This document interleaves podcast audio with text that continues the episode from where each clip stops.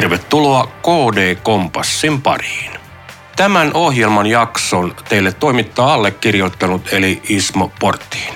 Ja vieraanani tänään on pitkän linjan maatalouselinkeinon harjoittaja vieremäläinen Ahti-Pekka Vornanen. Hän on toiminut 40 vuotta viljelijänä ja tunnetaan paljon kantaa ottavana ja vaikutushaluisena maatalouselinkeinon puolustajana. Maatalouselinkeinon ahdingosta on puhuttu pitkään ja ahdinko on vain syventynyt. Tervetuloa kuuntelemaan Ahti-Pekka Vornasen näkemyksiä teemasta.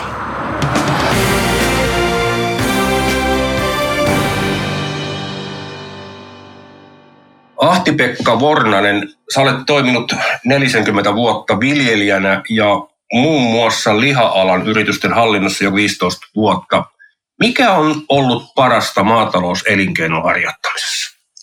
No sanotaanko, että sehän on tullut käytännössä niin kuin verenperintönä, eli kun pienestä pitää isäukon mukana sillä pellolla kyökerteli ja näki ne vuoden eri vuoden vaiheet ja, ja tota, alkoi keväällä kasvut ja muuta. Ja, niin sieltä se niin kuin pikkuhiljaa se tuli ja minä olin tota, tuolta vieraan palveluksessa, ennen kuin aloitin viisi vuotta, tein muita myyntihommia, tein, niin ennen kuin aloitin itse omalla tilalla viljely. Ja sitten se tietynlainen vapaus siitä työstä ja sitten siinä näkee ne oman työnsä jäljet sillä tavalla, että kun se näkee sen kasvu. Se on sama vähän niin kuin tavallisella palkansaajalla tai kellä tahansa suomalaisella, jolla on omia lapsia, niin siinähän näkee ne omat kättensä jäljet, kun mm. syntyy lapsi ja sen jälkeen, kun se kasvaa aikuisessa asti, jos sen saapi nähdä, niin tota, ihan samalla tavalla semmoinen tietty tyytyväisyyden tunne siitä tulee. Ja tämä toistuu, tämä kierros, niin, niin kuin joka vuosi, niin siitä se sanotaan, että se on sitä parasta siinä maatalouselinkeinossa.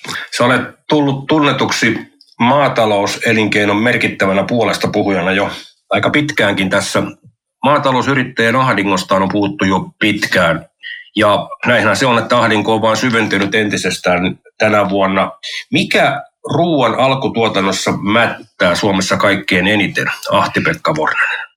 No se on, jos ihan kiteyttää sen nopeasti, niin se on se, että me ei saa sitä tuottamastamme ruoasta, niin me ei saa riittävää korvausta. Että se on niin kuin lyhyesti sanottuna se, se syy ja sitten sitä voidaan lähteä pilikkomaan ja syventämään sitä ajatusta. Mutta se on se ongelma, että me ei saa, meidän kustannukset on isommat kuin mitä me saadaan. Ja nyt on tänä vuonna niin kuin se käppi siinä tuottoja ja kustannuksen välillä oikein niin kuin räjähtänyt käsiin.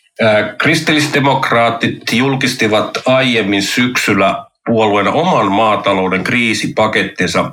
Mitä ajattelet sen sisällöstä ja siinä olevista puolueen toimenpideesityksistä, vieremäläinen Ahti-Pekka Vornanen?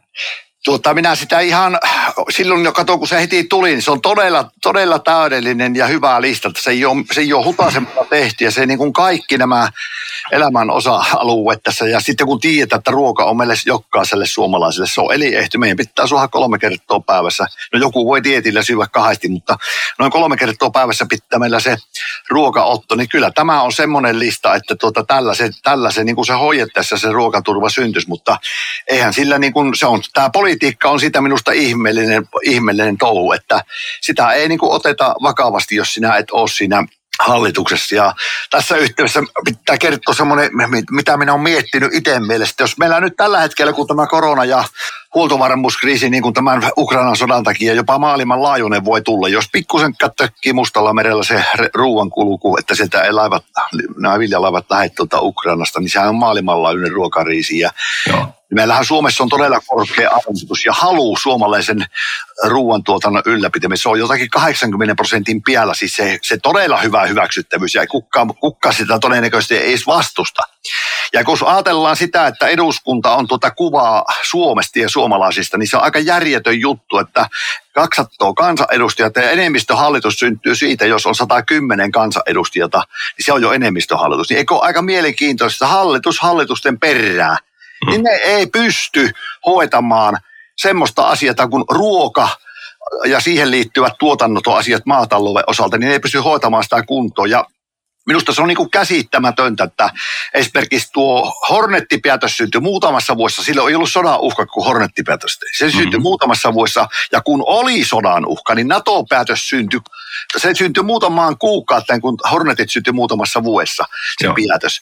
Ja samalla lailla minä olen kysynyt, kun minä olin tuossa noissa huoltovarmuusjoukossa, eli minut oli vapautettu armeijasta ruoantuotantoon. Silloin minä olin jonkun aikaa, pari, parikymmentä vuotta olin VAP-viljelijä, eli vapautettu armeijan asepalveluksesta just tähän tarkoitukseen, että riisiaikojen kodin turvajoukkoihin ja, ja viljelyyn. Niin tuota, minä olen niin sitä miettinyt, että miten se voi olla mahdollista, että ei hornettiakkaan lennetä, eikä, eikä mitään muutakaan tyhjällä mahalla tehdä. Ja sitten jos on semmoinen tila, että sotatila, niin Itämeren kautta ei tule. Silloin sanoo Pohjois-Savon sotilaspiirin majuri, sanoi, en muista niin kahdessakin eri koulutuksissa sanoo näin, että jos Kaliningradista sanotaan, että sieltä on kolme, kymmenen syvyyspommia lähtenyt merelle tai on laskettu merelle, tai väitetään, että on laskettu merelle, niin Suomesta ei lähde eikä tule ainuttakaan laiva.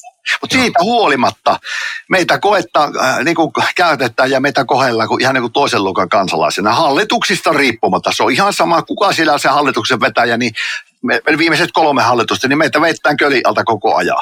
Mutta sen se teki tuo Ukraina että nyt tämä jappasu loppuu, niin tähän tulee vaan talvet. Jos tähän ei rupea järkeä tulemaan, se olisi pitänyt tulla jo viime keväänä, mutta jos ei nyt tule ihan muutamassa viikossa tähän joku tolokku, niin jälki on todella rummo. Ja sen jälkeen sitten tulloo se kansalaisten syytös me ei vielä ajattele välttämättä tällä hetkellä. Se tulloo sitä kautta, että kun siellä ei ole kaappojen hyllystä tavaraa, mitä ne haluaisi ostaa. Ahti-Pekka Vorjan, sinulla on tietääkseni ollut kovasti muitakin kosia tahoja eduskuntavaaliehdokkaaksi kuin kristillisdemokraatit. Sä päädyit kuitenkin ensikertalaisena ehdolle niin kristillisdemokraattien ehdokaslistalle ja sitoutumattomana ehdokkaana. Sinun vaalipiirisi on Savo-Karjala. Miksi sinä valitsit juuri KDn? No sanotaanko, että se on sellainen tiettyjen tapahtumien äh, ketju, mitä siinä on. Että minua on 40 vuoden aikana, mitä minun on viljelijä ollut, ja sanotaan, että 30 vuotta on minut sillä lailla enenevästi opittu tuntemaan, että minä niin kuin otan tosi paljon kantaa ja vaadin asioita tapahtuvaksi. Siis niin kuin, niin kuin, ei poliittisesti, mutta muuten, mutta poliitikoiltahan minä näitä vaadin, niin 90, ennen EUta se alkoi se vaikuttaminen, 93 lähti, ja on pyydetty useampia, joku neljä kertaa on pyydetty aikaisemmin jo niin kuin tuota eduskuntavaaliehdokkaaksi ja kunnallisvaaleihin pyytivät kansat tuota, mutta sitten kun minä systemaattisesti kieltävyn, niin en sitten monta kertaa, mutta sanotaanko nyt näin, että kyllä kahdesta puolueesta on pyydetty molemmista kaksi kertaa ja minä olen pitänyt jatkuvasti Savokarjalan vaikuttajiin, muihinkin kuin kansanedustajiin, niin yhteyttä ja puolueiden puheenjohtajiin silloin, kun ne täällä liikkuu. Ja samoin Sari Essayahi on pitänyt. Ja Sari sitten kysyi viime, en muista sitä aikaa viime keväänä, ja tämän vuoden keväällä kysyi silloin, että lähetkö mukaan porriin, että tota, heillä on maatalous siellä niin kuin pääaiheena viikko, tai siis omavaraisuus, maatalous, omavaraisuus, ruoantuotanto ja huoltovarmuus, nämä teemat, että heillä on paneeli siellä, että lähetkö viljelijäedustajana siihen, ja no kun se toteutui sitten, niin se niin kuin tietyllä tavalla johti seuraavaa, eli siellähän tuli mahdottoman hyvä palautetta siellä paikalla olijoilta ja, ja satakuntalaisilta, ja Sari sitten, sitten tuota, so, soitti muutaman viikon päästä mulle, että ei se kysynä ehokkaas, kun se sanoi, että tota, panee mietintä myssyyn semmoinen asia, että rupesit miettimään, että lähtisit ehokkaaksi. Ja Joo. Syy sitten, miksi minä siihen nyt suostun, niin on yksinkertaisesti se, että tietty toivottomuuden tunne on, että ei, ei niin kuin mitään ei tapahdu tätä ulkopuolelta. Että tota, minä olen sitä todennut sillä tavalla, että narulla ei voi työntää, että sinne pitää mennä narusta vetämään. Ja, ja kyllä minä olen todella pettynyt näihin jotka on viimeisen 15 vuotta meitä Suomeen johtaneet, niin, ja sen, siihen, siihen sopii silloin kaikki puolueet. Ei mitään tapahdu. Esimerkkinä vaikka tämä Sipilän vetämä hallitus silloin 2016 käytiin Senaatin torilla. Meitä oli 10 000 viljelijät ja Senaatin tori tänä traktoreita siellä saatiin helsinkiläisiltä ja eteläsuomalaisilta tosi hyvä lämmin vastaanotto ja semmoinen mielikuva syntyi itse kellekin meillä ja nähtiinhän me, että me ollaan tosi tarpeellisia ja meitä arvostetta, mutta myö ei saatu mitään, ei saatu edes lämmintä kättä mm-hmm. ja oli kuitenkin, niin piti olla niin kuin periaatteessa maatalousmielinen puolue Joo. vetämässä sitä hallitusta.